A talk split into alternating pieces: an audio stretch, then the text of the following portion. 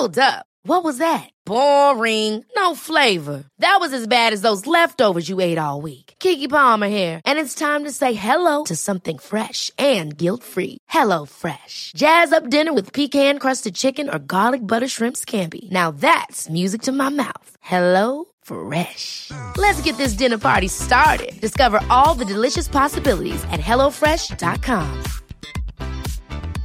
Ryan Reynolds here from Mint Mobile. With the price of just about everything going up during inflation, we thought we'd bring our prices down. So to help us, we brought in a reverse auctioneer, which is apparently a thing. Mint Mobile unlimited premium wireless. Ready to get 30, 30, bit to get 30, bit to get 20, 20, 20, bit to get 20, 20, bit to get 15, 15, 15, 15 just 15 bucks a month. So, Give it a try at mintmobile.com slash switch. $45 upfront for three months plus taxes and fees. Promo rate for new customers for limited time. Unlimited more than 40 gigabytes per month. Slows. Full terms at mintmobile.com. You're listening to a podcast from The Pool. Hi, I'm Viv Groskop, your pool agony aunt, and this is Waving Not Drowning, where I'll discuss how to combat your problems and solve your emotional issues.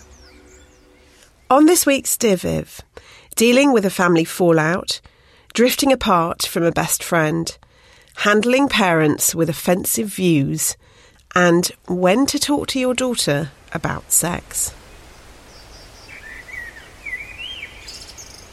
Our first question this week. Dear Viv, my two brothers, aged 37 and 42, had a falling out and are no longer speaking. The younger one believes he is the victim and refuses to speak to the other until he gets a sufficient apology. The older brother believes he has apologised and doesn't want to engage in further discussion. It's extremely difficult now for the rest of the family as the younger brother is avoiding family gatherings and resents us for speaking to the brother who wronged him. Personally, I think life is too short to be estranged and they should just put their problems in the past. Any advice? Oh, dear sister with warring brothers, what a mess. Of course, I have some advice because I am Dear Viv, and Dear Viv always has to have advice, but I can't promise it's going to solve everything, as in my experience, these cases are a bit like that line in Tolstoy all happy families are alike, all unhappy families are each unhappy in their own special way. So there's no one size fits all answer to this question. Your brothers might make up out of the blue, or they might be estranged for decades. I've known cases where both of these things have happened, and it's not often easy to tell them apart.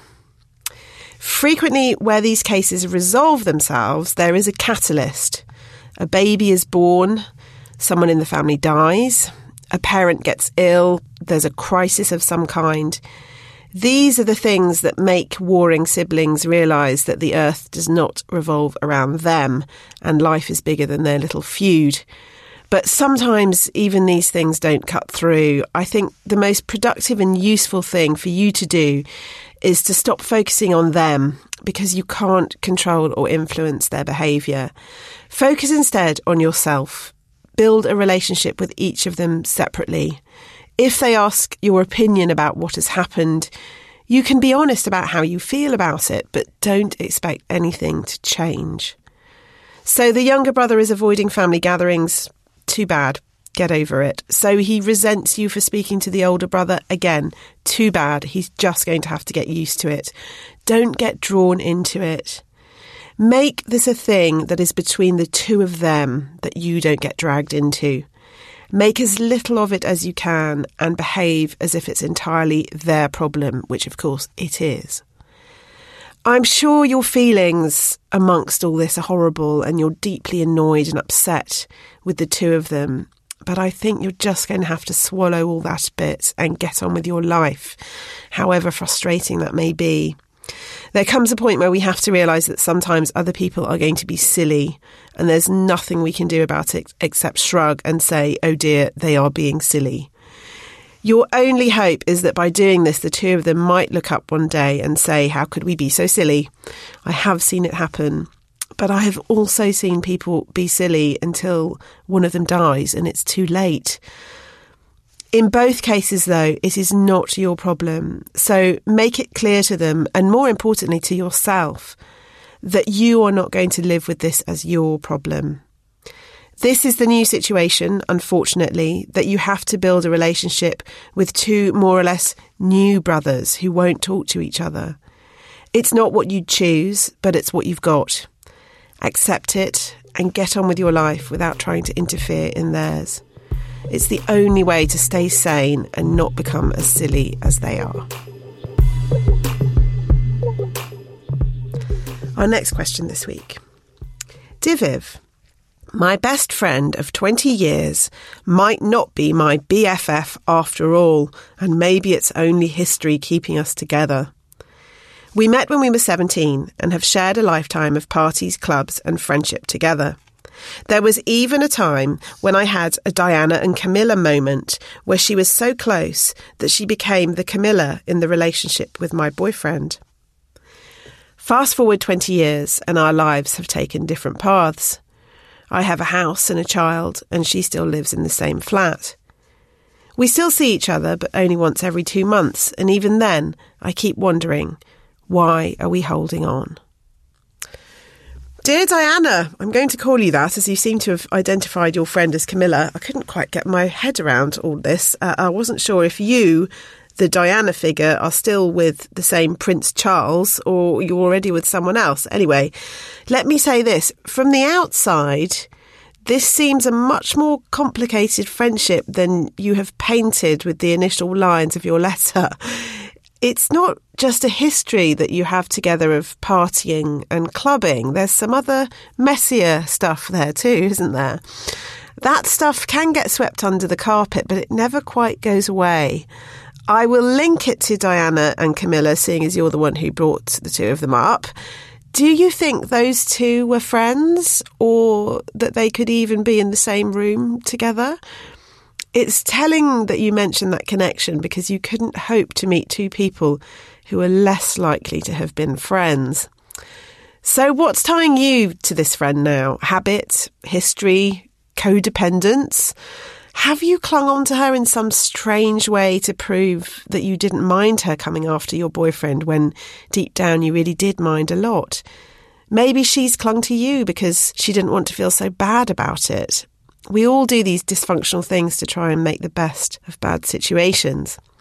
But what has happened in the past doesn't really matter now. It's great to have shared memories in a friendship, but you can't build a present friendship on memories. So, does your friendship have a place in the here and now? It doesn't matter at all whether she has children and you don't, or whether she lives in the same flat but you've moved house. What matters is how you make each other feel. Do you make each other laugh? Do you feel supported and warm in her company? Do you feel like she's got your back and is on your side no matter what? Does she celebrate when things go well for you? And does she empathise when things are tough? These are the questions to answer. The answers to these questions are the definition of a good friend. Someone who doesn't do these things for you is not a good friend. There may be an acquaintance or a colleague or someone you used to know well. But those questions are the ultimate test. There's no point in getting upset if this friendship has outstayed its welcome in your life. Just say goodbye to it secretly in your heart and move on. You don't even need to tell your friend, just make some excuses and see her less. Who knows, there might come a time when something pulls you back together again. So leave it open and don't have any awkward final moments. You already know the answer to this in your own heart, I think. Either she makes you feel good about yourself and your life, or she doesn't. It doesn't matter how many party nights you had in the past. What matters is how she makes you feel now. Our next question this week Dear Viv, my parents have frankly offensive views. How do I explain this to my children? I love this question. Good to keep it simple and short, right?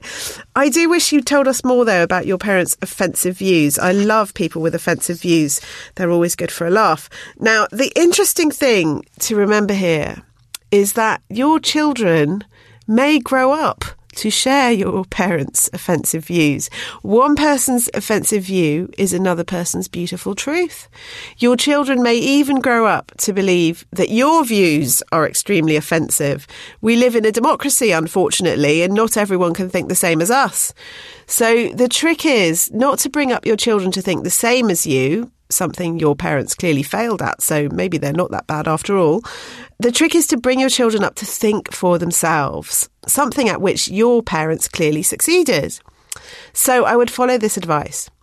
Just point out to your children how many different views there are in the world and explain the different merits and ideas behind these views. Then let them decide for themselves. It's much better for them to know about different views and be able to argue that difference than it is for them to think that there's only one way of looking at the world. One more point, just as something to think about. Try not to get hung up about your parents' views. They're unlikely to change their views now, and you might as well find a way to get on with them by staying away from opinions as much as possible and focusing on the things you do love about them. Easier said than done, I know, but I just thought I'd mention it. Our last question this week. Dear Viv, I had the periods chat with my seven year old daughter a couple of years ago, along with the bare bones of sex education. She knows a baby is made from an egg from the woman and sperm from the man, but crucially hasn't yet asked how one gets to the other. I'm sure the playground whispers are starting, and I'm torn between wanting to tell her before she hears about it from her friends, yet not wanting to burst the bubble of innocence. I feel like on the one hand, I'm trying to keep the magic of Father Christmas alive, and then on the other, I'm trying to prematurely give her adult information she maybe doesn't yet want. What's best? To wait until she asks, even if it means she doesn't hear it from me first? Or just have the big chat?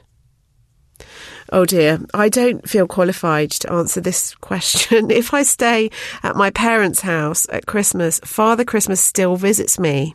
So I am definitely one for maintaining bubbles at all costs. There are lots of differing opinions on this, both the Father Christmas question and the birds and bees question. Some people think it's wrong to hide anything from children and that we abuse their trust by not telling it like it is. Others think that childhood is special and magical, and you might as well prolong that innocence as long as you possibly can. I can't tell you which way to think, but I can help you to feel that you do know the answer yourself. You are a unique parent, and your child is a unique child. Only you can know what your child needs to know and what you want her to know. And only you can judge when the time is right for that. It sounds as if you've been pretty good at following your instincts up until now, so don't be afraid to keep trusting them. You might come to different conclusions than other parents, but stick to your guns. You know what's right for your situation and your child. Take comfort in the fact that there's no one right answer to this, and that whatever you do, your child is always likely to find out information that is shocking, surprising, or upsetting. Just be on hand for those moments as you know life is full of them. Being there for your child, helping her to listen and process things, is the most important thing of all. That's all for today. If you have a problem you'd like to submit, please send your email to dearviv at thepoolltd.com or tweet us at thepooluk. Thanks for listening. Join us again soon. And sign in to thepool.com where you can get more content specifically made by us for women like you. We hope we see you there.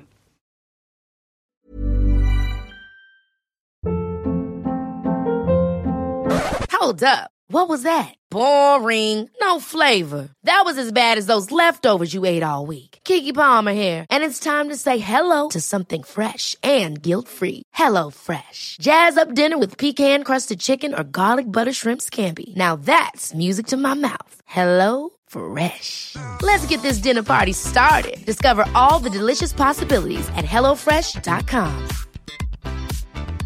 Planning for your next trip? Elevate your travel style with Quince. Quince has all the jet setting essentials you'll want for your next getaway, like European linen, premium luggage options, buttery soft Italian leather bags, and so much more. And is all priced at 50 to 80% less than similar brands. Plus, Quince only works with factories that use safe and ethical manufacturing practices. Pack your bags with high-quality essentials you'll be wearing for vacations to come with Quince. Go to quince.com slash pack for free shipping and 365-day returns.